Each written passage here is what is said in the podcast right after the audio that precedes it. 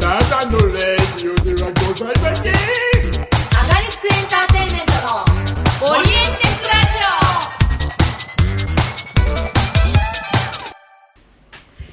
全国のプロ野球ファンの皆さん、えーお久しぶりです。ルーツフォーベースボール第47回。お久しぶりですね。熊谷由香です。えー先月8月ですね。はちょっとあのー7月の放送の時に、あの、次の放送は本番前日だけど絶対放送するぞとか言ってね、意気込んでたんですけど、もう見事にちょっとやれなくてですね。いや、ミセスフィクションズの月がとっても睨むからって作品が8月3日から始まるあれだったんですけど、2日放送予定だったんですけど、ちょっとね、やっぱね、いろいろね、あの、忙しかったですね。ちょっとあの、本フィクションズの本もあるし、あの、その次にアンガリスクの本公演も控えてて、そこでちょっと衣装の作業がありまして、それがもう地獄のように本当大変だったので、もうなんかとても、とてもとてもごめんなさい、ラジオごめんなさいっていうことで、ちょっと、1ヶ月に1回っていうね、本当少ないペースなのに、お休みしちゃってすごい申し訳なかったんですけど、ということで、あの、久しぶりに、えー放送になります、ルートフォーベースボール、第47回ですね、えー9月6日でございます。いやー、もうね、忙しくて、忙しくてね、で、あれなんですよ、だから前回、まあ、7月になりますけど、出てきた、出て、あのー放送放送した時は、前田と伊藤さんに出てもらったんで、ちょっとあの、今日は久しぶりにね、あの、みんな待ってた。みんな待ってたこの人に出てもらえることになりましたので、ちょっとじゃあお呼びしたいと思います。本日のゲストはこの方です。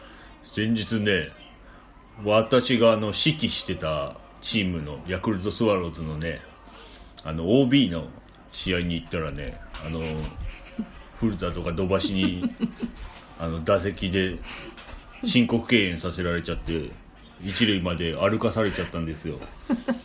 どうも毎晩、サッチーでオナニーしてます。野村克也です。悲しいからやめて。亡くなった方でオナニーしてるのちょっと悲しすぎない？亡くなった奥さんでっていうさ。だし、ちょっとそれはそれでもういいじゃんって思っちゃいますけど。いい話だよいい話でしたね。ノムさんのノムさんをこうやって、うん、ノムさん、ノムさんをね。可愛がってる。はい。ということで、塩原敏之さんです。よろしくお願いします。いつも通り。今日はノムさんでしたね。まあ、ノムさんが多いですけど。ノムさん多いよね。ノムさん多いですね出現回数多いよね。うんあの、なんかヤクルトの OB 戦で出てきてさ、はいはあの、代打はし屋じゃないけど打席に入って、うんだけどその申告敬遠をしてもらって一塁に歩くっていうやつ。申告敬遠だったんですね。なんかどうぞどうぞみたいなダダチョウ倶楽部のうんあれみたいにやって、うん。え？土橋さんいたかな？わかんない。あの、結構いたんだよ。真中さんもいたか。いましたいました古田さんとか。いました。なんか、いっぱいの中で、そのダチョウ倶楽部みたいなことをやって、なんか俺その写真しか見てないから。私も写真見ました記事、記事、ネット記事しか見てないから、うんなんか何やってんだこの人たちと思って。あれは池山もいたね。はいはいはいそうそうそう。あれ、いいな。往年の、うんうんうん。めちゃくちゃ強い頃のスワローズの選手が、みんなあの、ひな壇芸人みたいなやつで、めちゃくちゃ面白かったなってえ、思う。二チームに分かれてましたよね、確かね。二つ、あ、そうだね、分かれてたで、ね。ユニフォームもなんかうん。水色とピ水色のねンストライプとやつね。かだったっけ？かな？ね、有名な時の強い時のユニフォーム2つとかに分かれて。野村さん、ちょっとなんか足腰悪そうだったね。まあ、やっぱね、うんここ数年はね、ちょっと体はあんまり元気ないかなと思ってたけど。でも下はビンビンだよ。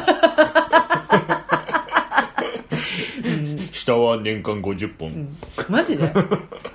めちゃくちゃ、打つっていうのがいけど、めちゃくちゃ打つやん。めちゃくちゃあの、稲村亜美とか抱いてるらしいから。すごいな。年齢差すごいですけど。神スイング抱いてる。60歳ぐらい離れてて、別にそれはそれで止めはしないですけどね、こっちは。知ったことじゃないですけど。稲村亜美さんちょっと好きだから。最近でもあんま見なくない？です最近あんま出なくなったね、神スイングね。1、2年前ぐらいはね、いやだいぶ。野球女子結構いろんな人が出てきたからね。あのさ、児玉さんわかる？わかりますよ。児玉もかさん。児玉もかさん児玉もかさん俺あの一度だけお会いしたことがああっ、て。あれでしょ？一撃屋そう、の一撃屋で、ゲスト出演そう。ゲスト出演した時に、うん俺がマチネのゲストで、児玉もかさんが夜のゲストで、はいはいはいはいちょっとだけご挨拶したことがあって、いや、やばいっすよね。あんな、何？小さい方じゃん。ね小柄な方なんだけど可愛くてね。むちゃくちゃそのアクションとかやってた方だから、そうそうそうそで、野球もね、やってたんですよねうまいんだね。全然知らなかったわ。少年野球ならぬ少女野球って少いうか女野球やってたんだね。そう、みたいそうで。すっごいうまくて。たまにあの、児玉さんのツイッターで、うんその、ピッチングやってみたみたいな動画とか、球早いよね。そうそう、あとその、なんだ、憲法やってみたみたいな、そのうん練習での動画とかめちゃくちゃ上がってるんですけど回し蹴りすごいんだよね。超すごいんですよね。超すごい。たまに見ちゃいますもん。そう惚れ惚れしちゃう。ボレボレしちゃう。あれはすごいですよね。私もだから、初めて児玉さん見たの、うん。あの、劇バカの公演で、あそうなんです。えあれタイトル忘れちゃった。なんか学園ものでひたすらはちゃめちゃやってる系のやつだったんですけあ。ど、うん児玉さんは、なんか、なんか冷徹な宇宙人みたいな感じの役で、サイボーグ的な感じで、ひたすらみめっちゃ戦いまくるみたいな。だからなんか、可愛いけど、うんなんか口数少ないというかクールな感じで、ひたすらアクションビシバシ決めていくみたいな人でう、んいや、女の子でこんだけ戦える人いるんだと思って、すごい度肝抜かれ身て、体能力がやっぱすごいんすごいですよだろうねね。。でいて、あの美貌というか、うんめちゃくちゃキュートじゃないですか。うん、可愛いのにね。それがまたすごくて。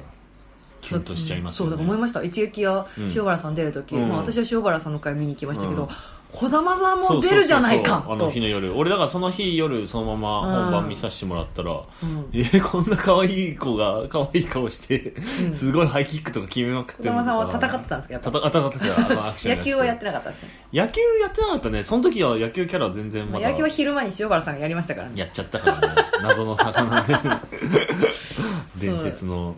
手作りの謎の魚とともに。そうだよ。作ったんだよ、あれ。まだいるんですか？あれ家に。ああれ家の押し入れに潰す 潰して入ってる。か ら天袋のところに。あの中が空洞で、うんうん。だからぐちゃって潰して、天袋のでもあれ、押し込んである。周りあれですよ。か画用紙かなんかじゃなかったですか？そうあれね針金であ針金で。基礎だけ作ってその上にそうあー画用紙色画用紙貼ってあるんだ潰したらくしゃくしゃになっちゃうくしゃくしゃになってると思う。からでもまあ使えると思うから、また使いますか？なんかあのー要望があれば。また一撃屋にゲスト出演する際に。いやーもう呼ばれないと思うよ。もう 応募働きすぎてから。そっか、2回応募働きましたからもう怒られることしかしてないから。ねそっか。あの後おむつでも暴れたし。あーえ、おむつ？あ、あの、あれですか、コントレックスの時？でおむつ。まああれは呼ばれたからね。そうそうそう。お前らが悪いでも呼ばれたって言ったら別に1回目も2回目だった。呼ばれたんでしょ自分 自分から出させてくれって言ったわけでは。ではない。なんでこんな応募をね許してねむしろ呼んでくれんだろうね彼らはね。あれ何年前でしたっけ？えー、もうでも結構 3, 3年ぐらい前かもしれないねもしかしたらね。16年。うん。ケケチャをやったりとかしてね。いやめちゃくちゃ笑ったなあれ。涙出ましたもん。あのー DVD 化されるときはさ、はい。すべてのゲスト会がさ、収録できないから、どっか多分あー。1個しか多分入ってないと思うんだよね。そっかそっ。例えば、感激三昧で配信されてる。あー。で僕のやつは、あの、バリバリに、あの、千葉ロッテマリーンズの応援歌を歌ってるから、絶対に入れあダメだった。絶対入れらんないと思うんだよね。内容的にもそうだし。何が収録俺めちゃくちゃファックしてるみたいなことを言ってたから、嫁の役だったから、えカモンみたいな、ペーニャ、ペーニャ。ペーニャでしたねだからペーニャが入った年ですよ。ね ペーニャ入ったとしたね。そうだね。そうですよね。バチコイペーニャって言っちゃう。2年前かな？じゃあ二年前2017年かな？か。た多分ですけどいや、絶対に DVD に収録できない回になってしまいましたね。ああめちゃくちゃ面白かったですよね。スクエアエリアに出た時も、あの、はい。あ。絶対に収録できない、あの時もダメでしたね。ダメなことしか言わなかったかあのら、時もなんか若干ちょっとねあの卑猥な言葉を。卑猥な言葉や。そう、毎回だからはい、俺が、あの、一撃屋がはい、香港やるたびに、その、DVD 収録されない、あの、はいはい。コンテンツを私が持ってきちゃうので、出てたことをみんな忘れかけちゃいますけどね。覚えておいてくださ覚えておいてください。い見た人は本当にね。ね。ラッキーですよ、むしろ。あのあれです。よろず劇場でやってた。ね新しい生活の提案っていうやつの。はい。中盤ぐらいですかね。そうね、新しい嫁が、あの、市役所に発注しといて新しい嫁が登場するっていうくだりで、毎日式代わりでゲストが、うん。会代わりでゲストが出てくるんだけど、うん僕はその、ちゃんちゃんと女装してね。あれ何だったんですか？あれは。え何が？あれはロッテファンの女そうそう、マリーンズガール。だけマリーど、ンズガール。だけど、呪いでうん。魚にされてたっていあう設定だったんですけど、登場は魚でだったんでしたっけ？そうそうそうそう、最初はね。魚で登場するんですよね。殺してっていうとこから始まる。こんな姿になった私を。殺してっていうところから始まってきて。殺してさばいてカッパレーンのと9レーンに乗せてっていうところから始まるんだけど、何寿司になるの、ありもしないセリフをほざくとこから始まるんだけど、ただ、もしくは、あなたからの、そのキスで人間の姿に戻るわよっていう、一応僕の中でストーリーはあって、で、その主演の旦那役の竹村君にキスしてもらうと、人間のあして姿にもら戻。ったんあ、してもらった。ちゃんとあの、魚の状態で？魚の状態で。キスしてもらったら、えっと、あの、マリーンズガールの格好に戻るっていう、そういう一応設定はあったんですけどね。それ結構可愛くてね茶髪のカツラをかぶってお化粧もしてもらったんでそうそうそう、あれね、鹿島にうんしちゃんと、てもらったんちゃんとメイクをしてもらって、結構美女でした。まつ、まつげ上げてもらって、うんで福浦のユニフォーム着て。ふくら、そうふくら。短パンみたいの履いてね。あれは私物で、うん。短パンもあれ、普通のハーフパンツをちょっと、ハーフパンツをうん折って。まくし上げて、うん。そう。そうそうそう可愛いって言われた。だいぶまあまあ暴れまくって、ねまあ、困ってましたよねみんなね。うん、困ってた。みんな困ってた。どうしよう困るだろうなって。あとなんか、高野忍さん、演劇ライターの高野忍さんに見に来、てたんですか？あが、スクエアエリアに出てた時に、ああの、塩原、ゲストの塩原さんは外れでしたみたいなことを書いてあったから、それをめちゃくちゃ糾弾するっていうか、言ってたそう怒る。言ってた。私なんか今日来たお前らみんな外れだからなみたいなこと言ってませんでしたっけ？いや、そう、だから、うん。じゃあ高野忍さんのそのレビューも検討なんですよ。僕に言わせてもらえば。ああのーあスクエアエリアの時ね。そう、ん、外れでしたって、うん。だって、うん。ゲスト今日のゲストは塩原さんですって書いてある時点で外れに決まってんのに、ああ見に来てんだからね。それで見に来て外れでしたって、それは、えっと、何、うん。この肉は腐ってますっていうふうに書いてあって、売ってる肉を買って腐ってたっていうだけじゃん。うん嘘ついてないんだから。嘘はついてない。だから、嘘はついてない。さもありにゃんみたいなこと書いてあったから、当たりか外れか分かんないとかじゃないですからね。そうそうふざけんな最初から分かってるよと。ふざけんじゃねえよ。ふざけんじゃねえよって思って、本当切れて、てめえ、てめえ、あれだったら、お、お、お、お、丸かすぞって思ったから。大体言ってますけどね。丸入れた意味ああったのかよくわかんないですけど。まあまあまあまあっていうまあまあ感じだったから、そうかそうかそうか。ちょっとそこを球団言ってましたね。いただいたこともありましたね。それをね新しい生活をって感じでぶちまけてましたけどね。ムカついちゃったからさ。いやーめちゃくちゃ笑ったなあれ。何だったんですかね。何だったんだろうね。面白かったですね。懐かしいの。いやそあそもそもあの公演自体がめちゃくちゃいい作品だったんですよ。そうなんだよまず。そうなんだよ。もうそもそも全然ね、始まりから、うん。そのゲスト出演に至るまでもだし、最後までももう本面白かったよね。当に面白い公演で、ああこれはもう一撃屋のファン確定です。私って思い、思った公演でしたあの時やっあぱスクエアエリアもだいぶ面白かったんですよ、うん確かに。あこんなね面白い劇団あるんだ関西、うん。大阪にっつってでめちゃくちゃ売れてる劇団だっつって、うん。で塩原さん出てておおすげえじゃんって思って、まあ、あの時もだいぶ無茶無理ね無理なことをしてましたけど、いやいやいや。でも新しい生活の提案ねめっちゃ好みでしたねねあれは。超好きでした、またやってほしいよね、ああいう。大熊くんが作品をやってた作品だから、うん、またちょっと違うんですよ、ね、そう、またちょっと今やってるのとは、そう、竹村くんのとはちょっとまた別。最近竹村さんが多いですよね。がメインでやってるんだよね。うんうん。大熊くんはどっちかっていうとギアでやってたりとか、うん演出業だけをやってるっていうことが多くて、うん。今あんま本は書いてないよね。ああ大熊さんはね普通にあのノンバーバルじゃなくてちゃんとセリフありでそうだねちょっと少し不思議系の、そうだね。でも身体表現も全然あるってそういうそうそうそう。あれ超かっこいいし面白いんだよなあと、大熊くんはめちゃくちゃドカベンが好きっていうね。あそうなんだ、ドカベンがあんなに好きな人はあんま会ったことないから、ドカベンの話で盛り上がった。まあ私はちょっとついていけないわえー、ドカベン面白いよ。ちょっとしか持ってないんですよねちょっと持ってんだ。3冊ぐらい持ってます。いや、まだ柔道じゃん、それ。プロ編あプロ編のね。プロ編の。ドカベン始まってすぐのじゃあ5冊ぐらいは柔道しかしてないから、柔道はしてない。です柔道編から野球に行くっていう。もう全然プロ入ってあれです。スーパースターズかホークスと戦ってます。あ、え、山田太郎が西武ライオンズでしょ？だっけ。だと思うよ。井口とか出てきます。あ、井口出てくるね。なんかそこら辺のあやつの3冊ぐらいだけ持ってて読みました。あ。それついに終わったんだよ。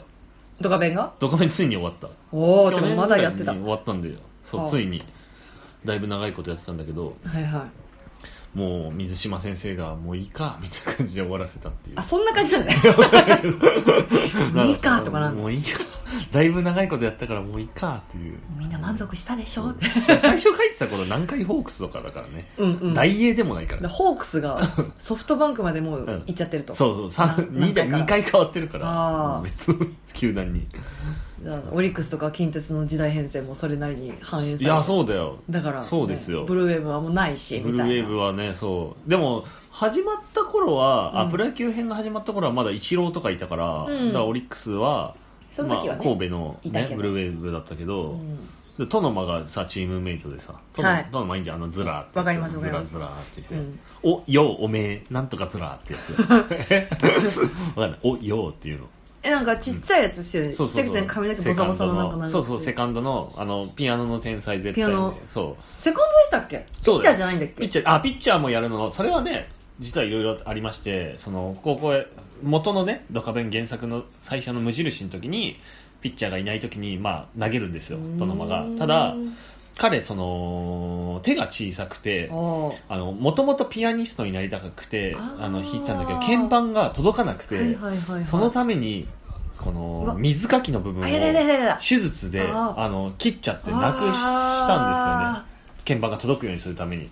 そこのために、そのために、なんていうの、指が、中指と人差し指が、すごく開くようになったので、フォークボールが投げれるようになったっていう、へそーの副産物的にっていうエピソードがあるんですよ、トノマは。え、それ結局切り開いたにもかかわらず、やっぱピアノは諦めざるを得なかっピアノもやってる。あピアノもやってる。の。だからけどプロ入るかどうか悩んでたんでね、プロに行くかなるほど、もし僕がやりたかったピアノに行くか、野球を続けるかっていうのも悩んだんだけど、やっぱり野球が彼の心を掴んでしまったんだよね。うーん。そう。結構すごい悲しい。トノマ意外と悲しいやつなんですよ。そうなんだね。そこら辺あんま知らない。お、よ、おめえ、なんとかずらっていうね、あの、お、よ、おめえって、あの、聞くとちょっとよくわかんないだろうけど、うん。検索すると、うんうん。あ、こういう字体なんだっていうふうに思うと思とわかりましお、よ、おめえっていう。た。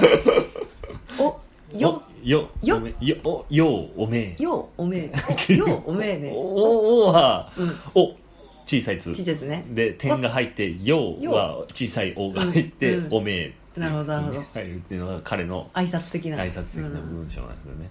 うんトノマいいんですよね。トノマめっちゃ好きだな。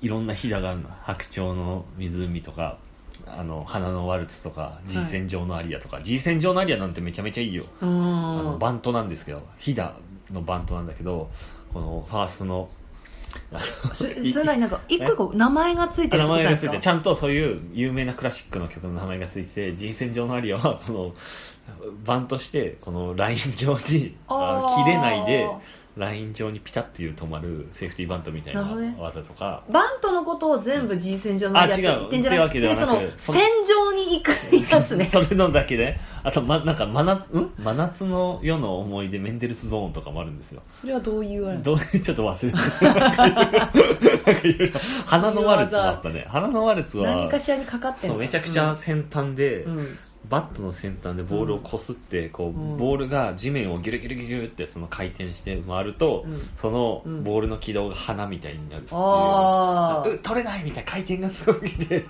ボールが拾えないみいたいな。やーって言ったけど、ぐるぐるぐるって。ぐるぐるぐるってなんだよ。とか、納得しかけたけどなんかいろいろあるんですよ、そういうのそうですかポテトチップとか。えヒダポテトチップ。あの、チップ、ただの、チップはチップ、チップ打つだけダジだャレじゃん。がポテンと落ちる。あーポテンヒットになるチップだから、あポテトチんじゃないわ。やっぱりダジャレだわ そうそう。とかいろいろあるんですよ。そうすごいうまい。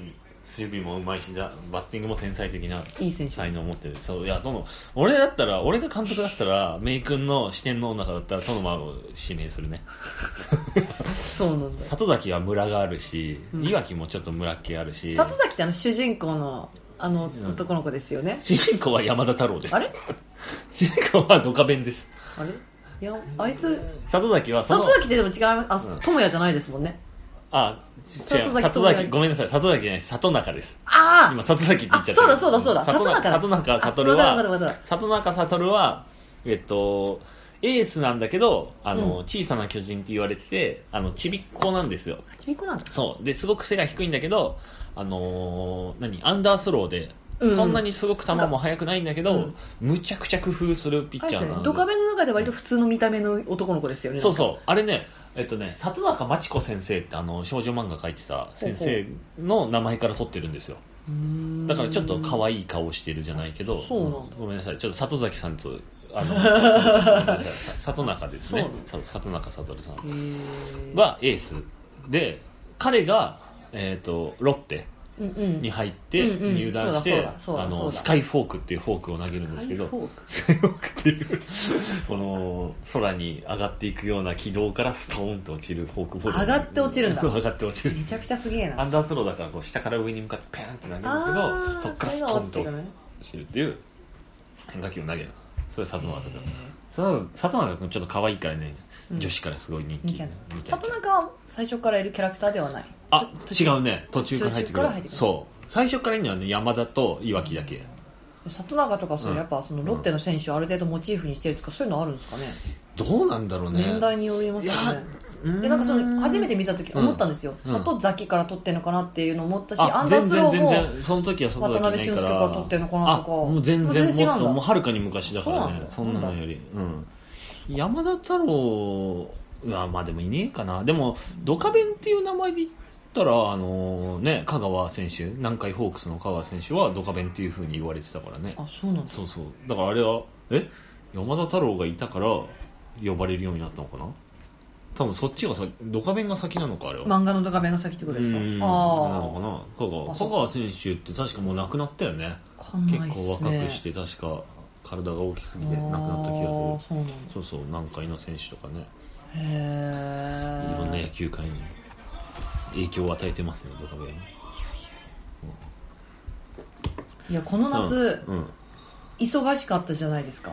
そうですね。私たち。別にあのそれぞれになんです確かに。全く関わりはなかったけどそれぞれに忙しかった。そうまず私が、うん。またこのラジオでも多分言ってたと思うんですけど、あの7月に、あの鹿児島で公演があって8月にミセスフィクションズとアガリスクがあって、うん。で1ヶ月半ぐらいの間に3つやるみたいなことをしてたんですね、うん。でうひゃ忙しいぜと思ってたら、なんか塩原さんも8月にの頭にそ1週間か10日間ぐらいの間、ん。2週間ぐらいのうん。間に2公演やってて、うそうなんですよ。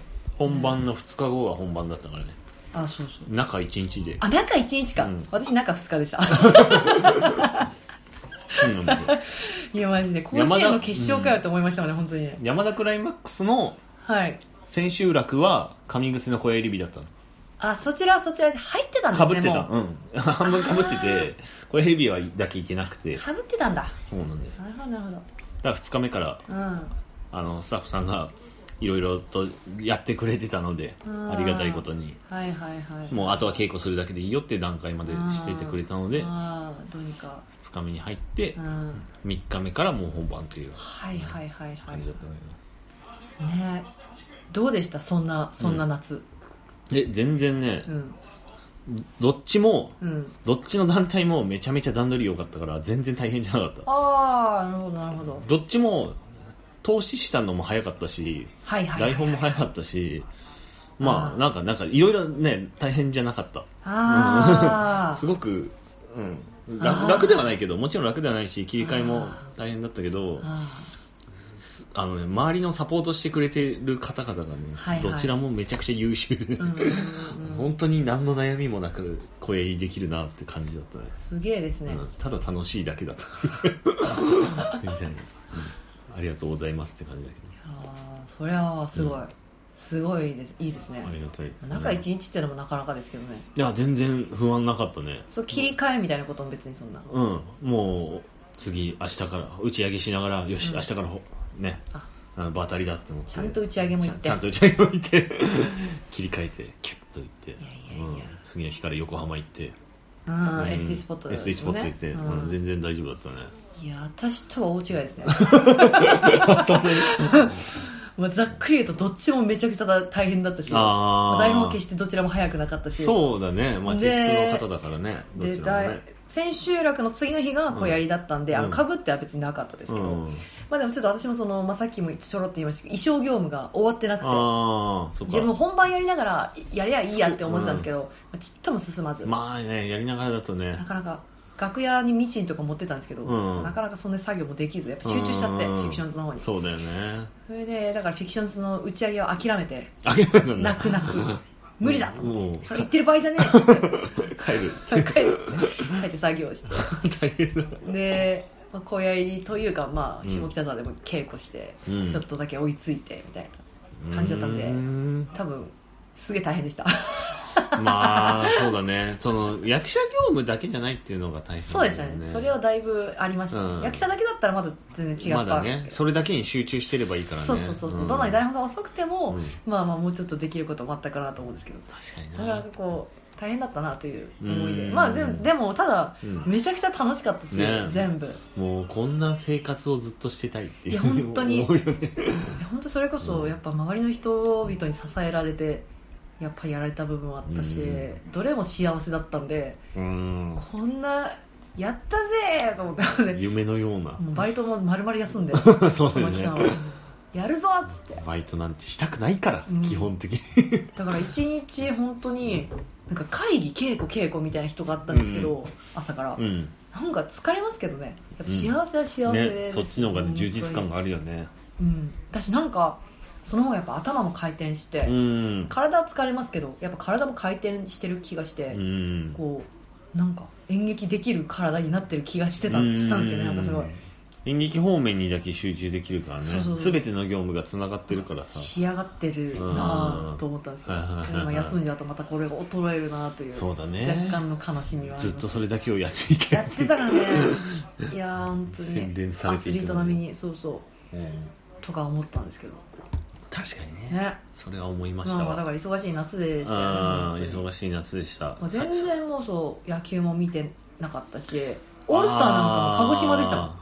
あ オールスターの時。そっか。見見ようと思えば見れたんですけどもう眠くて寝ちゃってて。オールスター確かに見てなかったな。そうなんですよ、うん。全然何があったのか。うん。レアードがあのホームランダービー出たな。あぁ、出たなぁぐらいしかしない。そうだね。あとあれですよ。あのーは原口がはい阪神の原口がああの、まあ、パリーグ、あの、1試合目はね、あの、パリーグが、あの、ん。圧勝だったんだけど、その中でも最後に、あの、起死回生のホームランを打ってさ、ー原口今年復帰復帰というかね。今年はね、まあ。原もう 原口、シーズンオフに手術して、ねそうですよ、すごい活躍して、阪神の原口のは、たくさんの感動を呼んだっていうことだけは覚えてるけど、しかもやっぱりね戻ってきても相変わらず代打の神様っていうか、んそうだね。決めるとこで決めて。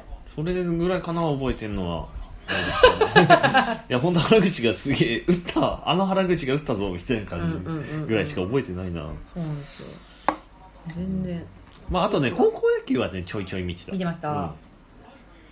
あでもだから奈良高はちょっとは見てましたけど、あのうん。千葉県の習志野高校が、もうめでたく、まあ、我々のね、そうそう。あの応援してる地そう。元なのね。福浦選手の出身高校なのそうですよで、まあ、本当久しぶりに、まあ春の選抜はあの準決勝まで、うん。あ決勝まで行ってうん。2位だったんで、惜しいとこまで行ったんですけど夏の甲子園行って、ね、甲子園で夏の甲子園であの、ね、まあ美爆音が聞けるぞと、吹奏楽のね。そうそうそう。美爆音に関して言えばなんだけど、うん。あのー市船、あのーはいはい。市立船橋高校って我々もっと家近いところにあるんですけどのあの市船ソウルってご存知ですか？応援歌ですか？応援歌です。レッツゴー習志野的なこと？あなんかねちょっと近いんですけうどんその市船ソウルっていう曲がありまして、うん。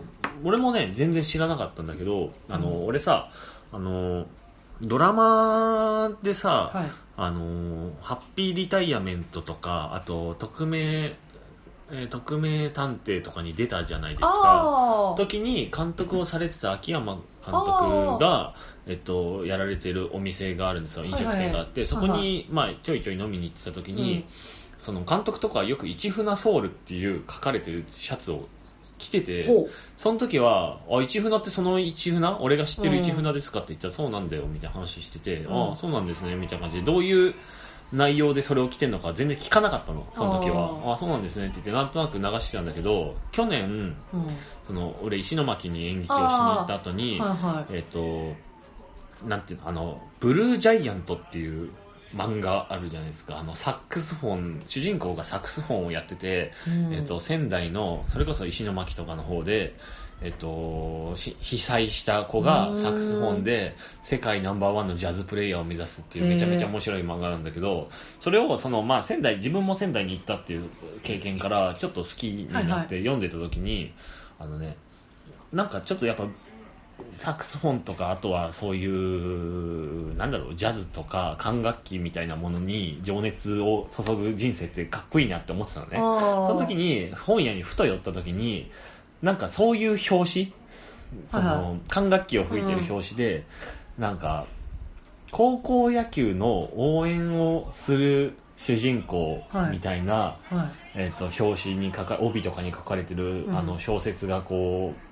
地元の本屋に置いてあって、うんなんとなくちょっと面白そうだなって思って、もう、ジャケ買いじゃないけど、買ってみようと思って買って、あの、ハードカバーのやつをはい1500円ぐらいするやつ買って読んでたら、それがどうやら、千葉県の高校野球の応援をしている、えー高校の吹奏楽部の方の話。へで、え。その主人公のことか子が市船なんですよ。はいはい。市船の主子で、その市船ソウルっていう曲を作った子で、その子は若くして、あれなんだっけな、白血病じゃなくて、ががんとかだったっけな、にかかってしまったんだけど、だまあ早くに亡くなってるんですよ。そうん。の、それをつく曲を作った数年後だ、19歳ぐらいで亡くなってる子なんだけど、はい。その在学中に、これを、その、マリンスタジアムのあそこで吹くのが夢だっていうことを思ってる、このノンフィクションの、あの、本当の話なんですけど、あー。はいはいはい。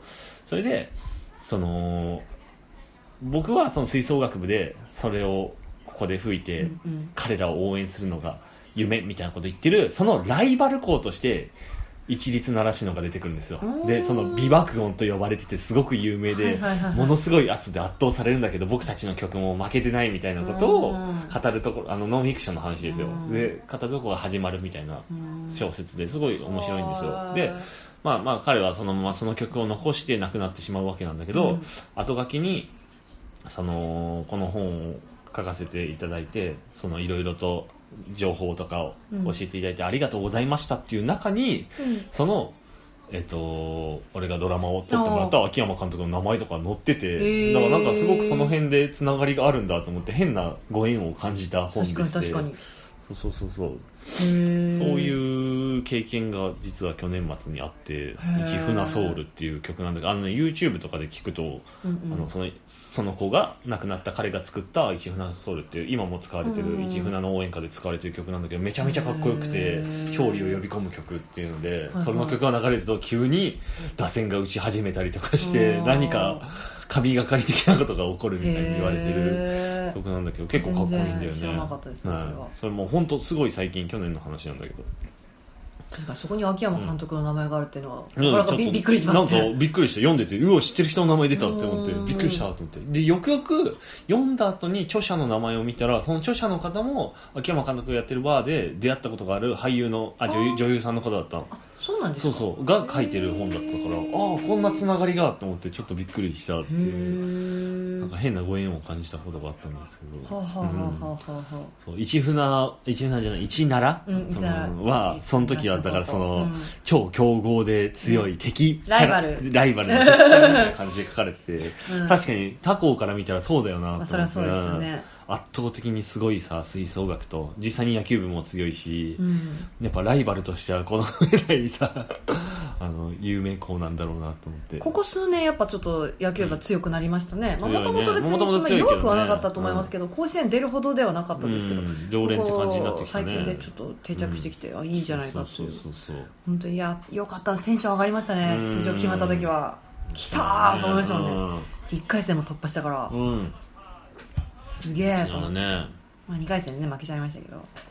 でも、俺の母校の、その、市川市のはい。国分高校も、河野大高校の隣にある国分高校も今年は3回戦ぐらいまで行ったのかな。なんか珍しく、県大会で？うん、そうそうそう。んとか言って頑張ってるっていうので、高校の同級生から結構 LINE が来て、は い今年国分結構勝ってるよみたいな感じで言われて、あそうなんですねだみたいなうん、高校野球今年は結構見たな、うんやっぱいいですよね。あの、その応援する学校があるっていうのが。私女子校だったんで。ああ、まあ野球部がないか野球はら応援、しようがなかった。そうだね。野球は別に、まあその時から好きではありましたけど、いいなといや。そうだね、確かに母校、みんなね、共通で割と共学行ってた人は応援するもんね。吹奏楽も絡めるから、うんなんか学校全体となってこう、ね確かに確かに。やれるじゃないですか。でも朝越は高校野球すごい嫌いって言ってたよね。あの、応援団が水をまくじゃん。あの。応援してるみんなに、あ応援団があのバケツから水をまくんですよ、ひしゃくで。うん。暑いから、スタンドが。ねうんあれが管楽器が濡れて錆びるからマジでやめてほしいまあって言って確かにそうっちゃそうですよね。だからめちゃくちゃ嫌いだったのに 言ってることはまあごもっともですけど。確かに じゃあ困りますねそう。高いもんだからね。でもね、高校野球の今年はさ、そのさ、まあ決勝でね、あの、星稜の奥川君とさ、はいはいあの、履正社がさ、どちらが勝っても初優勝みたいな感じでさ、はい。あのすむちゃくちゃ例年以上に取り上げられてたなと思ってニュースとかで、で、その、高校野球は美しいとか、うん。清いとか、うん。なんか良きものみたいな感じの報道がされる中で、気持ちはわかるんだけど、俺は、なんか、やっぱちょっとそこに違和感も実はあって、清いみたいなうの。ん、っていうのは、まあ俺が高校野球やってた人だからうん。っていうのもあるんだけど、これあくまでもね、うん。あの差別とか偏見を多分に含んでいる言説として聞いてほしいんですけど、はいはい。高校野球やっぱやってて強豪校の子たちって、うん。俺たち野球うまいからっていうのでまあ鼻がニョキニョキと伸びている人も少なくはないんですよ、はいはいはいはい。とても。で、うん。強豪校に行けば行くほど割とその傾向がすごく強くて、うん。例えば良くない例で言うと喫煙率がすごく高かったりとかあまあ、大体強豪校の部室の裏行くとたタバコを吸う喫煙所があったりとか、あとはいじめがすごい。ー。あー。部内で？部内での、うん。しかも男子同士の結構性的ないじめとかあがあったりとか、ね割と悪質なこととかあったりっていうの、俺、それは俺、私の代だから、言っても今よりも15年ぐらい前の。うん。まあ、そういうのが実際見てきたというか、うん。あったってそう、噂で友達とかから聞いてて、うん。それで嫌で辞めちゃうみたいなとかうん。結構あったから、うん。いや、なんか一概に高校野球がめちゃめちゃ美しいものって言われると、いや、人間だからうん。そうじゃないとこもあるし、確かに。うん。いや、もちろん、そだから星稜の子とか履正社の子がすごく汚れてると言ってたらうん。別にそんなことはないと思う、そういうわけじゃないですね。そんなことはないけどそういうとこもあるあるところにはあるよっていうあ別に一緒で大人と一緒で一定の割合でそういう人もいるしみたいなとこはやっぱ思うわけですよ。うんうん。それをなんかいやそんなことはない。彼らはみんな美しいみたいな感じのなんかその何高校野球潔白信者とか神話みたいなので語られるのが俺すごく嫌いめちゃくちゃそ嫌いで。れはなんかまた別の次元の話ですもんね、ななんんかかね野球が。そう。そんなことはないぞっていうふうに思うし、あとだからこそ感動するとか彼らは全てのプレーに一生懸命だからこそ感動するみたいな言説を、うん。えっとまあ特に僕の父もすごくよく言うんですよ、そういうことを。うん。で、プロ野球と比較して、そこが面白い。プロ野球はだからつまらないみたいなことを言うのに対して何か、なんていうの、そういう古い考え方の人たちが、高校野球の高校生たちを食い物にして美しいものって崇め立てて、はい潰してっているような気が俺はすごくして、だってレベルはプロ野球の方が高いし、プロ野球のだって同じぐらい感動することはあるのに、うん。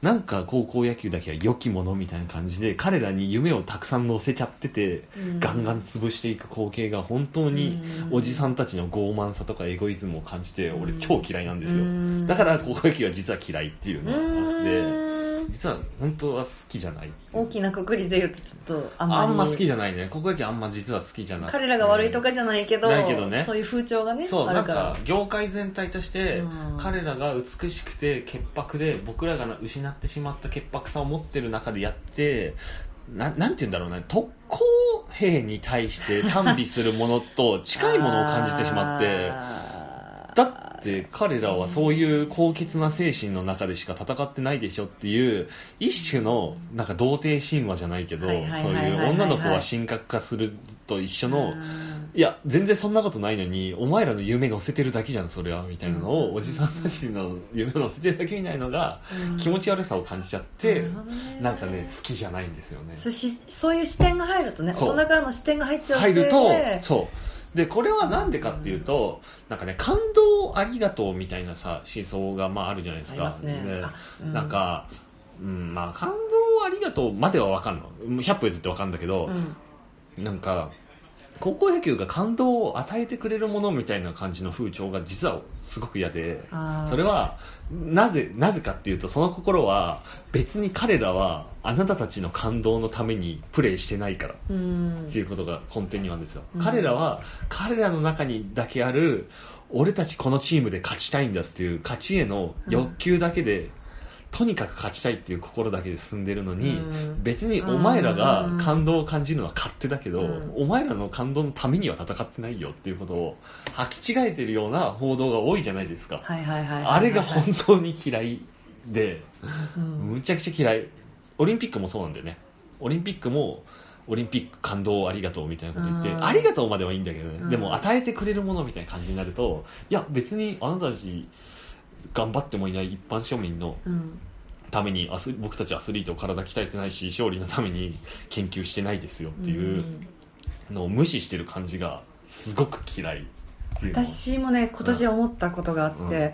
私まあ高校野球って別に、もともと別にそんなに好きっていうか、まあうん。普通に見てましたけど、うん。まあふ他の人が見るのと同じ程度にしか見てなかったんですけど、まあ、プロ野球が好きになるようになって、どんどんその好きになる、その、なんていうんですか、世代というかがどんどんこう若くなっていく。うんうん。その初めはプロ野球好きになりたては、うん。やっぱ人気選手が好きだったりとか、が有名な選手をからまず入るじゃないですか、うん。でもだんだんその自分の好きなチームを、うん。まあ、ロッテの選手を網羅する、うん。そうするとその相手チーム他チームをこうだんだん知るようになる、うん。である中で次はじゃあどんな選手気になるかって言ったらやっぱりどんな選手が次に入ってるかがどんどんこう気になってくるわけですよね、い自分が今いるチームはもう分かるわけだから、うん。だからやっぱルーキーがどんなルーキーが入ってくるんだろうっていうのうん。でやっぱ高校野球っていうのが気になってきたりとかして、うん。そのち年に、あのーまあ、有名な選手例えばまあ昔ですけどその、うん。まあ、藤浪だったりとか、うん。大谷だったりとか、あこいつやばいぞと。こいつがどのチームに入るんだろうみたいな、うん。そういうのが結構、まあ、言ったらドラフトですよね、うんドラフトの観点から高校野球がどんどん好きになっていくみたいなことがあって、まあ、近年はだから高校野球も結構見るようになって、でそのまあ、さっきも言ったけど福浦選手の出身校だから習志野高校っていうのが、まあ、ブラスバンドですごい有名だっていうのがあって、まあ、習志野高校も応援したいなと思って私も地元っていうかうん。実家が近いので習志野高校を応援しててで今年もその奈良高出てとかもあったんで。うん。だからまあ高校野球は結構好きなんですよね、うん。だし、まあ、どの高校がさやっぱ強いとかやっうん。ぱあるじゃないですか、強豪校って言われてるものと、うん。そうじゃない学校が意外と覆したりとか、うんそういうの見るのも好きだしだから高校野球私は好きなんですけど、私もやっぱり多分報道の仕方にはちょっと、うん。一言物申したいところがあって、うん。まあニュース番組とかで、うん。まあその高校野球のあの結果をやるじゃないですか、うん。今日の高校野球第1試合第第2試合みたいな、やった後にその裏側みたいなやつやるじゃないですか。ああ、やるね、今ね。なんかあの、どれだけ彼らが大変だったか。みたいなみたいなの私、ね。あれいらなくて。ああれやるぐらいだったら、うん。もうちょっと試合の時間を普通に、試合の、試合映像をうん。もうちょっと長く映してほしいっていうか、うん。本当プレーを見せてほしいんですよ。裏で彼らがどれだけ汗かいたかとか、なんか、それこそ、あれです、ドラフトの時なんか、その家族のこととかやるじゃないですか。るね。母子家庭でうんたらかんたらみたいな。まあ、うんそれは別に、それはそれで事実だし、うん別に構わないんですけど、うんなんかそれって、そうだよ。確かにそうなんだけど、うんその人だけじゃないじゃん。うん。別にプロ野球選手になった人だけじゃないし、一回戦で負けたやつの中にもね、山本そういうやつがいるしね。それを見てる側にも別にそれがいて、うんなんていうのだから、だからすごいとかでも別にないし、うんなんか、当たり前といえば当たり前だし、うん。で、確かにいい話かもしれないですよ。うん。やっぱりお母さんが頑張って、パート頑張ってお金稼いで、息子を高い高校ね、ん？うん。高校行かせたりとか、うん。部費稼ぐために頑張ったりって、うん。めちゃくちゃいい話だし、いいことだと思うんだけど、うん。なんかそれをわざわざそのドラフトの後とかにやるあれ何なんだろうとか。確かにね、そう、抱き合わせみたいな感じでやる苦労と。は確かにしてるさ、当たり前でしょ。だってプロ野球選手になる人なんだからっていう、うん。なんかそれをそのそれこそ感動ストーリー的な感じでやられるのがすごい気に食わなくて、まあ、気持ち悪さ感じるよね。あんまり好きじゃない。どうですか？感動します？でしょみたいな感じそうそう。のって。ほらほら泣きなさいよみたいな。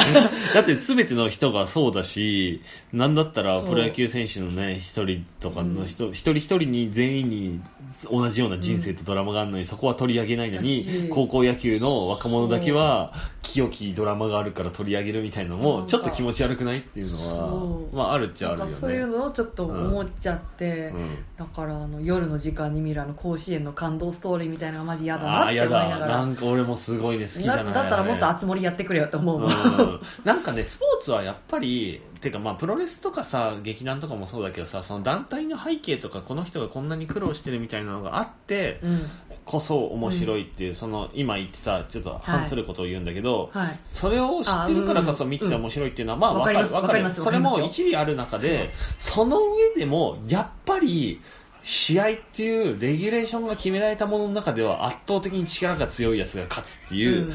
そのルールがあるからこそね、はい。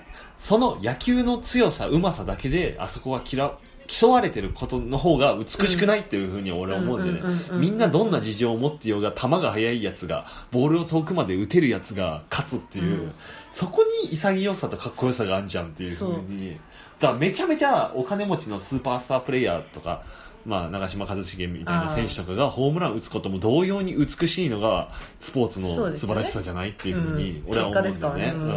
どんなにお金持ちだろうが、うん。うん。どんなな競技を背負ってようが、う同じように130メーター飛ばすやつより150メーター飛ばすやつの方が、みんなの心を動かすのが、スポーツの面白さだからね別にドキュメンタリーはドキュメンタリーで好きなんですよ、うんうんそれ単体で見るの、うん。ただなんかそのね抱き合わせでやられてやっぱりねかんなんかパパってやられて感動してくれよみたいな、うん。なんかちょっと気持ち悪いよね。やだな。高校野球ね、感動とね、あのね、噛み合わせ俺実は悪いと思ってて、ああんまり高校野球に感動とか心震わせられるみたいな演出方法って、うんうん。めちゃくちゃ食い合わせ悪いなと思ってて、なんか、なぜなら彼らはそこで野球をやめてしまうから。あーうん彼らの人生にその野球が関わっている率って実はすごく低い。ねなぜならコンテンツが部活だからなんだよね。うんうんうんうん部活コンテンツってライフワークになってないから。うんうんうんうんだから、俺、食い合わせ実は悪いと思ってて、そこに食い合わせを勝手に見出して感動してしまうのって、彼らを切な的に消費してしまう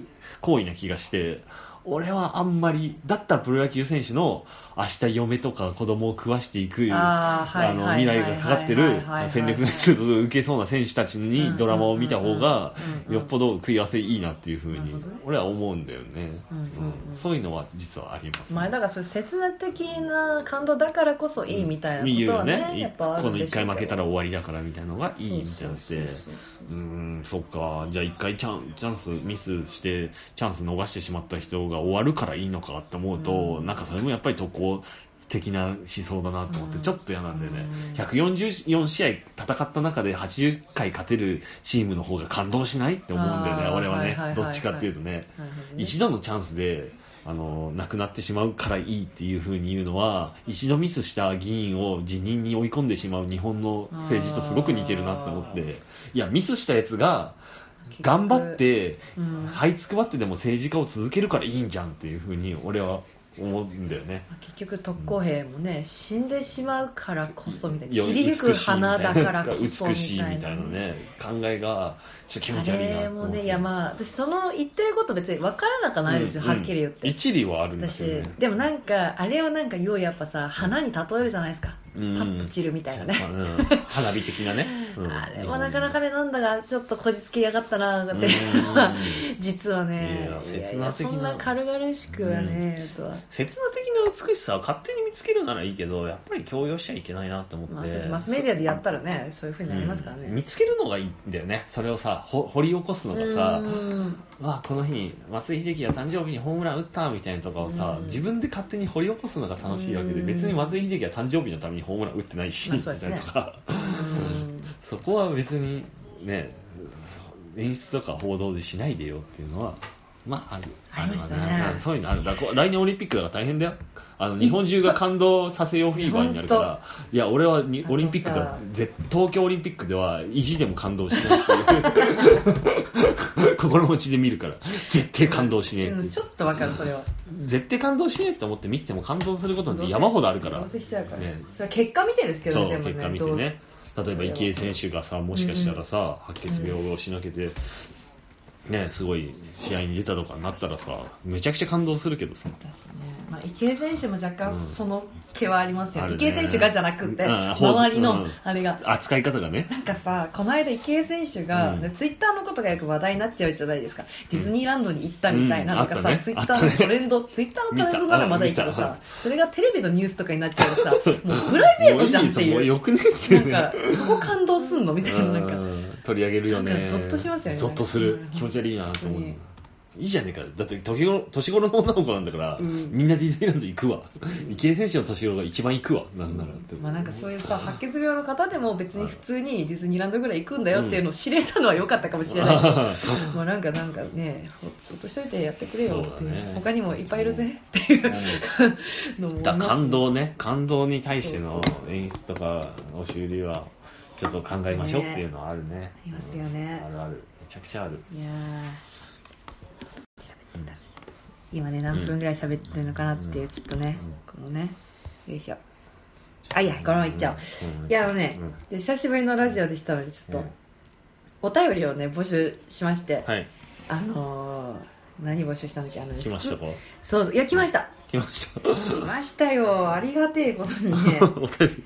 お便り10通ぐらい来ました、あ、10通ぐらい。10通ぐらい来ました、募集を開始。始してから素晴らしい。そうそうまあいろいろテーマをねこの、うんこんなんくださいみたいなの言ってうん。あのおさお誘いじゃないや,、ねやったんですけど、うんまあ、ちょっとそれ以外のもいろいろ来たんですけれども、うんそうだねやっぱ10通はちょっとさすがに多いから、うん。ちょっとあの抜粋うん。抜粋させていただいてもよろしいですかね、うん。いいね。それはいなじゃあ、何通じゃあ3通、3通にしま3す。通。はい。3通にします。3割。えーっと、どうしよっかな、難しいなどんなテーマで募集したんですあか、テーマはですね、ちょっと待ってね。あの、あれです。募集メッセージの。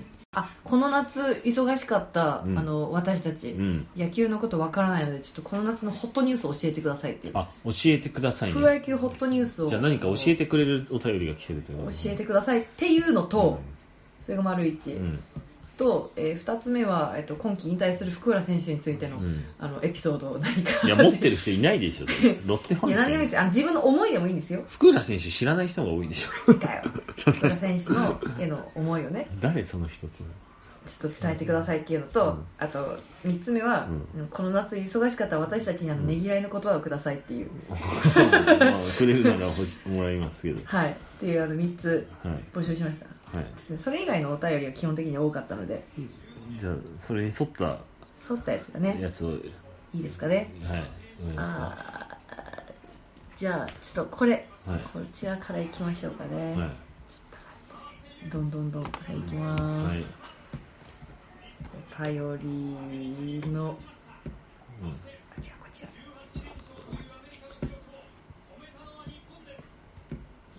アンダー18高校生の試合を。ワールドカップがにアメリカの18連勝を止めましたね。止めました。今試合を見ながらあこちらです。えー、ラジオネームドラさん。ドラさん。はい。ごひいき球団うん。ドラベース過去コロコロ コロコロコミック？わかんない。これさドラえもんいや。何ドラえもん野球やってんの？もうよくわかんないやつ。そうなんだ。私あのこのあのメールフォームに一応名前と、あのうん所属ひいき球団ひいき球団と、あのお便りっていう3項目作ってて、うん。まあ、一応ね私の想定ではですよ、うん。まあ、ラジオネームはまうそれぞれなんですけど、うん。あのひいき球団ってうん。一応なんかプロまあ野球チームとかで,、セセパ12球団をでね。ね来るかなっていう想定なんですそけどれで来た人ほとんどいほとんどいない 大体、なんかカイアンツみたいなとかね、米軍東京メッツとかういうそうそうそういう架空のやつが多いんですけど、うんそれドラベース？ドラベース知らんから。コロコロコロコロコロコミックドラベースそんなんあんだね。んっていう勉強にはなりますね。はい。で、お便り。えーお疲れ様です。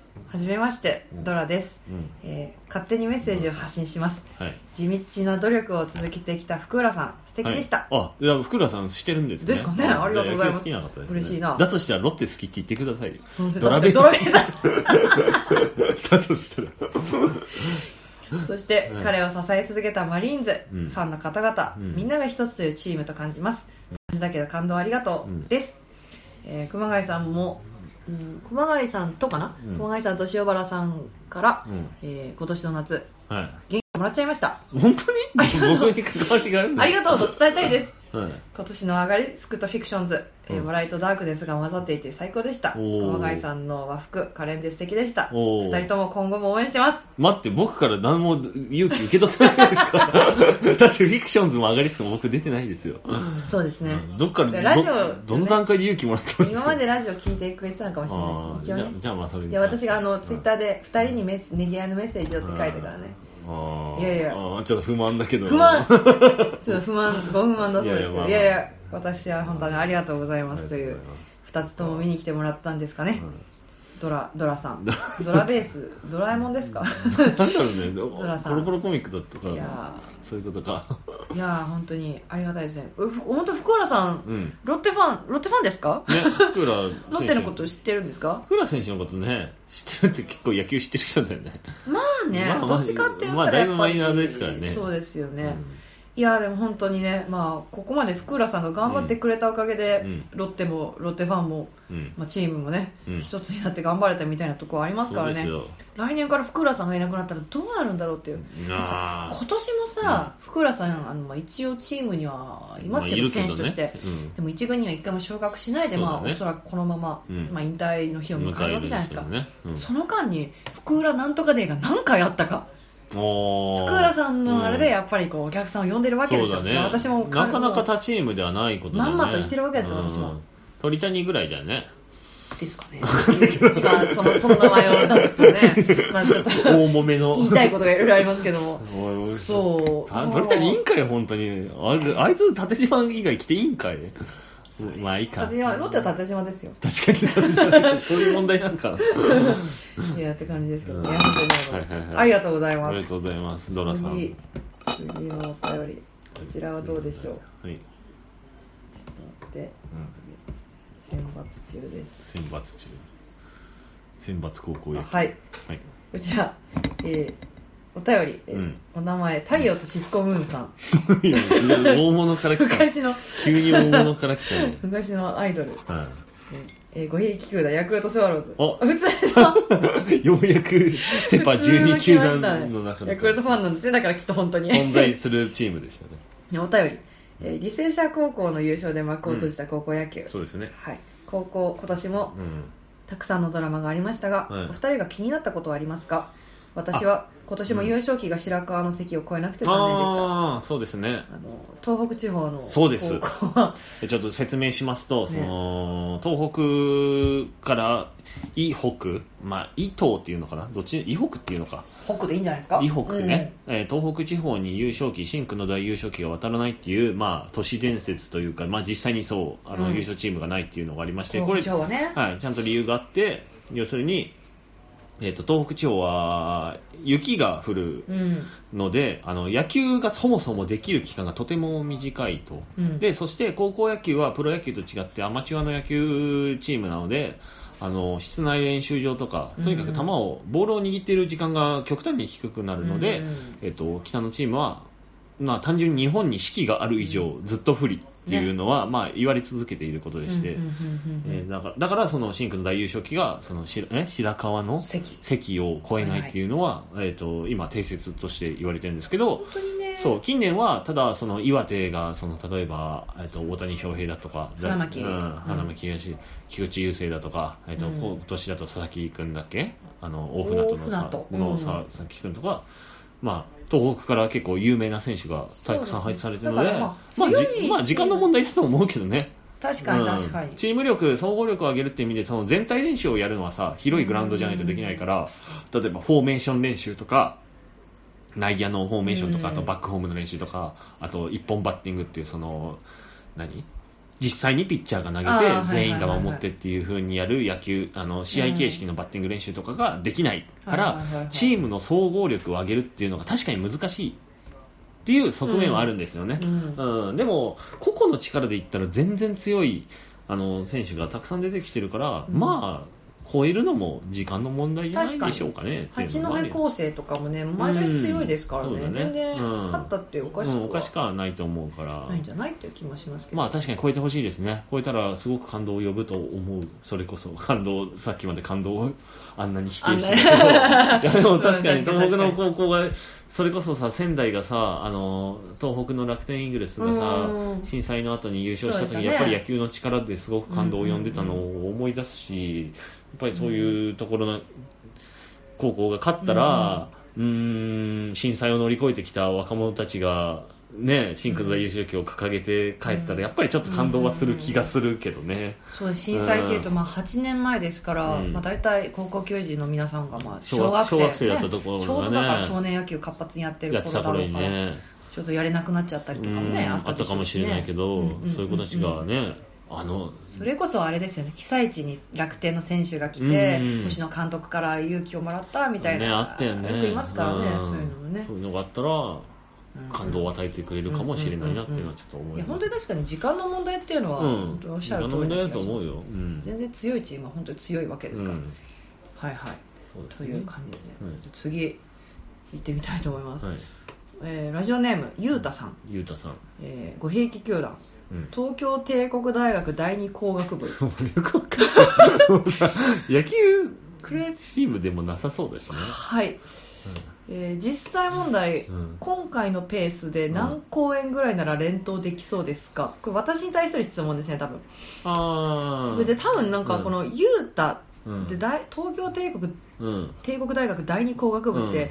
この間の発表せよ大本営のゆうたくんのことを言ってるのかなっていう。ゆうたくんって誰？あの私、はるさんのことを好きだった、あのあー。おお茶屋さん、あの髪所に来ている男の子がゆうたくんっていう名前で、あの理系の学生っていう設定だったんで、ああ、そうなんだ。大学名はそこでは出してなかったですけど、はいはいはいはそういうなんかあれなのかな？い。なるほど。実際問題、うん今回のペースで何個何公演後なら、いや、でも正直、うん。今回のペースでしょ、一月半で3公演でしょ、うーん、まあさすがにちょっと多かったかな、まあでも1ヶ月に1本だったら全然いけると思います。うん。それを1ヶ月に1本もそんなに長いこと続けたことないんで、うん。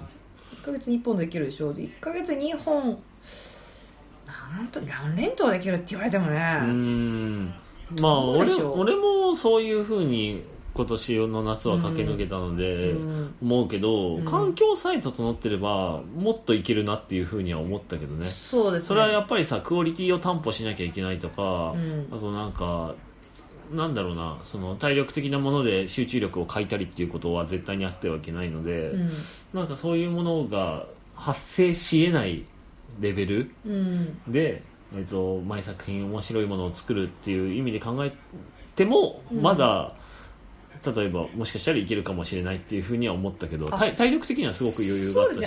そうですね、ね。実際問題、うん。まあ、私が7月のまあ半ばから3公演連続で今やってたって考えると、同じペースで多分多分8月の末にもう1本とか多分全然できました、うん。うんうんそうだよね。って考えるとやっぱり一月2だしつぐらいはできそう。本番に立っている期間が近ければ近いほど本番感は保たれるからむしろクオリティは落ちないっていうか上がるんじゃないかって可能性も俺は思う、ううんん、稽古時間とかその制約の時間で例えば3本抱えてたら、うん。1本あたりにかける稽古時間が減るからクオリティが下がってしまうかもっていう懸念はある。一方で役者自体のパフォーマンスはある程度長いこと本番に立ち続けた方が一定の集中力は保たれるんじゃないかなっていうのはちょっと思った。それはね、うん。めちゃくちゃ思いずっと試合してた方がいいじゃんみたいな感じはあるからまあ一長一短だなとは思うけどね。まあね。稽古時間が結局確保できなくて、うん、クオリティが担保できなかったらマジで本末転倒だから、うん。それで現場抱えすぎるのは俺は具の骨頂だと思うけど、うん。あのーまあ何かしらが許すそういう時間の制約が許すんであれば本番は立ち続けた方が俳優のパフォーマンスは良くなるんじゃないかなっていうのはちょっとね。本当にそれはそう思いましたね、うん。今回。こんなペースでやっぱやったことなかったんで、うん。人前に立つっていう行動が普段の時間より長いぐらいのさうん感じになった方がうん。うんなんか力はつくんじゃないかなっていうのいろんはな大きさの劇場でやれる。うん。で、まあ、最初はその鹿児島のホテルでやって、うん。ホテルのスイートルームとあともう一個ちょっと大きめのレストランでそのまず2つだけでも全然声の出し方が違う、ん。イレギュラーだしねしかもね。っていうのがあって、うん。その次に隅田パークスタジオそうっていうめちゃくちゃでかい劇場であって、うん。次まあ駅前劇場、まあ、割と程よい天井の低いところでやってて、まあ、全部全然違ったんですけど、やっぱりいろんなところでやってたからこそ、うん。その空間の、うん。に対する自分のこの拡大とうん。縮小、うとね。自分の体の、うん。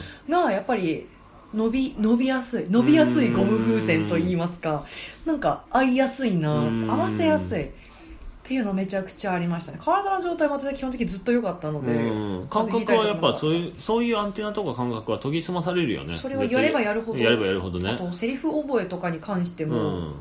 決していっぱいあるから覚えられないっていうことはなくてああそうだね。むしろ覚えれば覚えるほど、うん。覚える能力が上がるので、うん。どんどんどんどんなんかね良くなっていくそうなんだよね。だ予定はたくさん詰まってた方が本来はいいと思う。うんその予定さえやりくりできできればね、ばうん、体力とかあとは生体の疲労とか、うん。そういうのを考慮しないんであれば、ある程度今回みたいに詰まってた方が俺は本来はいいと思うまあ、いろんな意味でこう上昇できるなというのは感じました、うん。それはそうですね。まあ、でもだからで今私はもうしばらくちょっとお休みになっちゃうんであれですけど、うん。まあ、でもそれが分かっただけでも結構良かったなって思うし、うん。じゃあ日々どうしようかっていうのはまた考えが変わってきますからね確かにね。これまでの4ヶ月とはまた違うのかなという気がなんかしますかね。いはいはいはい。質問でしたね。ありがとうございます。ありがとうございありがますとうございます。ゆうたくんありがとうございます。あもう3通読んじゃったかもう1通ぐらいもう一通ぐらいなんかかあるかなえーとちょっとねきいろいろ 面白い面白いというか、うん。まあいろいろあるんですけど、面白いやついきますか。せっかくなので、うんあれあの人のあれを読みたいはいので、ああの人って誰？ちょっと待ってねあのちょっとさっき話題にも出たんです話題にも出たえ人ノムさんから来たお便り。あありました。はい 名前もだいぶあれなんですけど、うん。えーラジオネーム、うん。鳥うんたかしさん。めフェイバリットチームうん。全半うん、うん。タイガース。いやめちゃめちゃ。一応黒丸で伏せてあるんですこれ。ご本人から来たの？うんいやでも伏せてあるんで。いや鳥谷暇すぎでしょ。いや鳥谷じゃないかもしれない、うん鳥川かもしれない。わかんない鳥川ささみさん。かもしれない、えーお便り、うん。ベテラン内野手いりませんか？多少の経験あります。いりますよ。めちゃくちゃいりますよ。あなたぐらいのレベルのベテランだったら相当おいる。便りっていうかなんうん。なんなんですかねこれ。応募ですかね。あの、就活が、就活。就活来た。残念ながらうちあの千葉ロッテマリーンズとかじゃないんで。じゃないんでねあの採用することはちょっとできないんですけど球団経営してたらめちゃめちゃ欲しいですけどね。そうですね本当に鳥谷隆さんだったらめちゃくちゃいやめちゃめちゃ欲しいすですよ。ただね、最鳥谷選手の不幸なことは、実はですね、あの、あ、まあ、ササードもや、サードもやってるけど、まあ、はい本業はショートじゃないですか。ショートねあのね、ショートストップは今、日本球界めちゃめちゃ飽和状態でして、あ結構いい選手いますよねしかもみんな若いんだよねうんうんうんう。ん若くて、あの、最近のここ10年、10年弱ぐらい、はい。7、8年の、えっと、プロ野球のドラフトのトレンドとして、アマチュアナンバーワン遊撃手に外れなしっていうジンクスがありましてへ、えっと、古くは、えっと、うん。田中康介に始まり、源田選手、茂木選手、藤岡選手、今宮高校か？今宮高卒ですかね。ちょっとごめんなさい、ちょっと忘れちゃったんですけど、うんとか、社会人出身っていう。まあそう、社会アマチュア野球、社会人と、えー大学、あー。京田選手とかみたいな、えっ、と、アマチュアで、まあ、全日本とかでナンバーワン遊撃手だった選手を指名して、外れた試しなしみたいなジンクスがあって確かにって思ったんです、そうれでで。で実際にみんな一軍で出てるし、全く使い物になってない人っていないじゃん。みんなそれなりに試合出てるし、うんうんうんうんだから、遊撃手がいかに、えっ、と、なんていうの、野球っていうものに対するセンスの塊の人がやってるポジションなんだなっていうのが、はい。如実に現れてるなと思って、あー。やっぱ、ショートストップの一流の人って、本当にやっぱすごいんだっていうのをうん、他のポジションとはやっぱ訳が違うんだなっていうのを、うん。ちょっと最近思いますね、ここ10年ぐらいのトレンドで。うん。ショートでアマチュアナンバーワンになるってことは本当に野球のセンスがある人っていうのなるほどね。が、うん、如実に現れてますなっていうのはうん最近思うようになったね。坂本とかはあれですからね、あれうん彼は高卒で、19歳、18歳。でまあうん言うて最初の方は巨人で、1まあ、年若干我慢しながら使ってもらってた感じはありましたもんね、ね。でも2年目成長させるため2年にというか、目から100試合ぐらい出てんじゃないの？あ結構出てんだよね。だだまあその時点でもうすでに我慢してたんだけど、もちろんもともとのセンスとか、まあ、うんうまいとか、まあ、ああったはあったと思いますけど、うん。やっぱもうここ数年の守備ののね。光り方はなかなか、じゃあ巨人はそしてショートストップに関しては外れないんですよ、うん。坂本の前って10年ぐらいあの新岡選手がやってて、うんそね。の前10年ぐらい河合選手がやってるっていうもう本当に不動のショートスポットップのしかやってないしかも長いんだねそうみんな。すごいっていううん。ショートにあのね、困ったことがないっていうさ 巨人の結構お家がお家芸だなと思うのはショートに困ったことがないっていう。あ常にスターがいるっていうのはやっぱすごいことだよね。ー坂本って今30か31とかですちょうど、よね多分ね、うん、ちょうど30ぐらいかまあ、なもうちょっとはいけますもんね、まだまだそろそろね新しい選手はもう何年後かにそうだこうね、そろそろ発掘というか。ん。今、アマチュア野球で大学とあかー社会人ナンバーワンショートになる人をそれかもう本当に若い子取って高卒で取って長く育てるのか、うん。坂本みたいにね、うん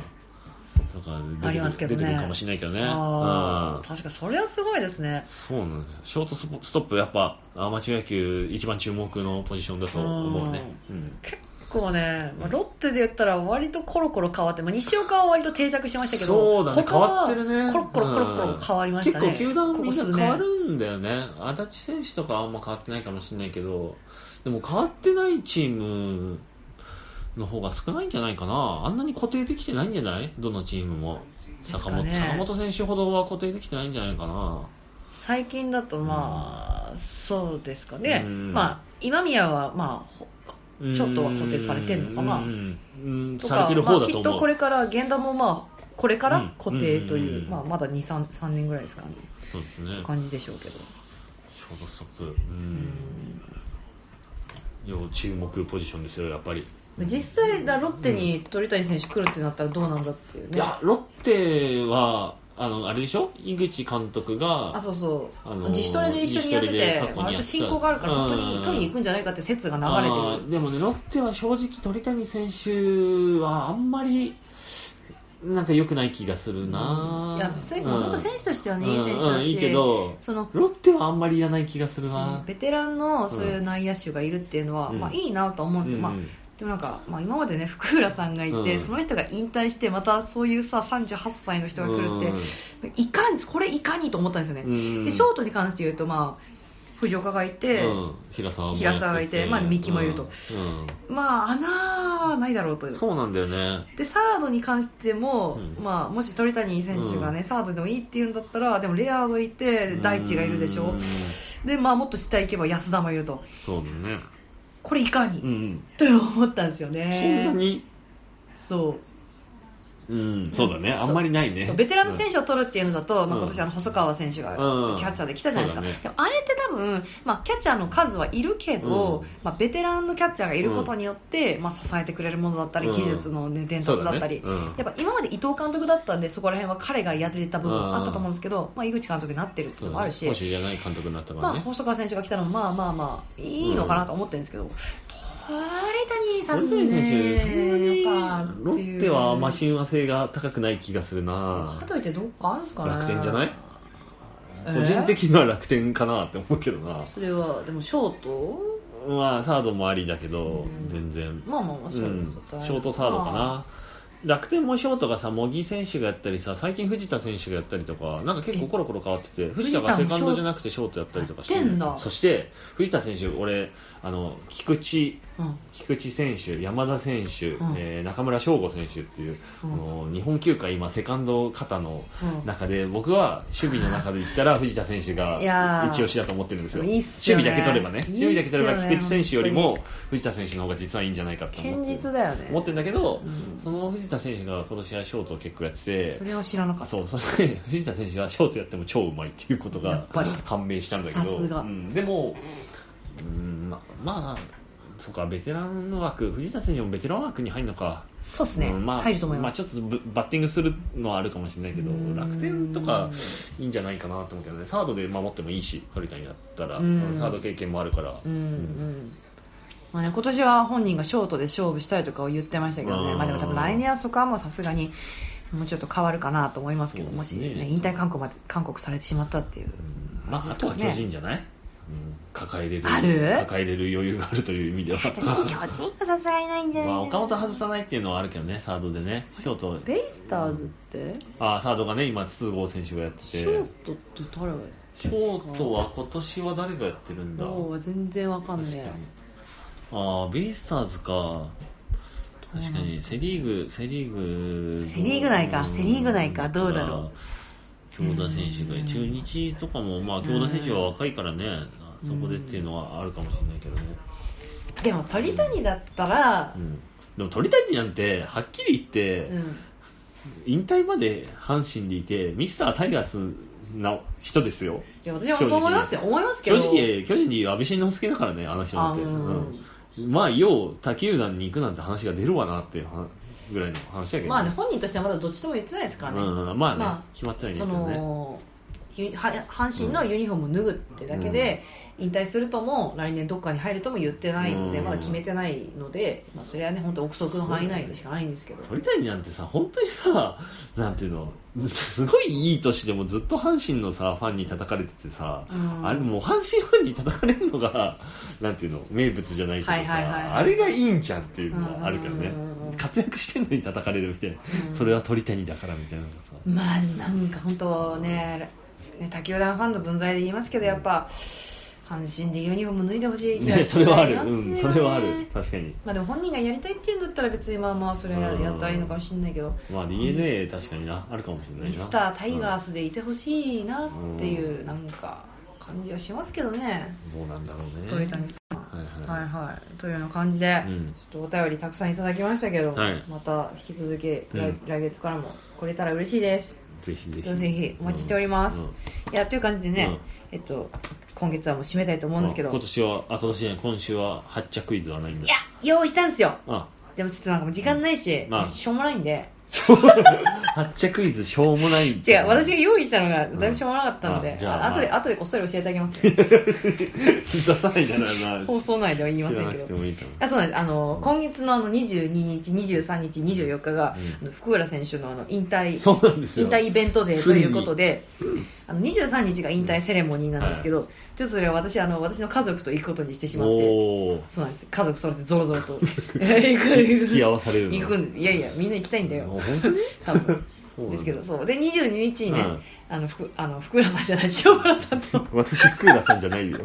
私は塩原さんですよ。あの塩原さんと行くのでね。そうだね。またその時チケット取ったからね。はい取りました俺も福浦のユニフォーム、選手のユニフォーム持ってるから、はい。もう気を納めじゃないけど、まあ来てもいいけど、その後も、ね。引退してもね。いいけど、うん。まあ現役でいる間は気を納めですなっていうそうですね。していきますよ。はい。楽しみに。うん。していきたいと思います。そうですね。ということで9月は私はちょっと感染三昧になりそうな予感が。感染三昧。はい。月昧。額980円いで。やいやで見れたら最高だわ。感染三昧。見放題。でも動画でしょ？そう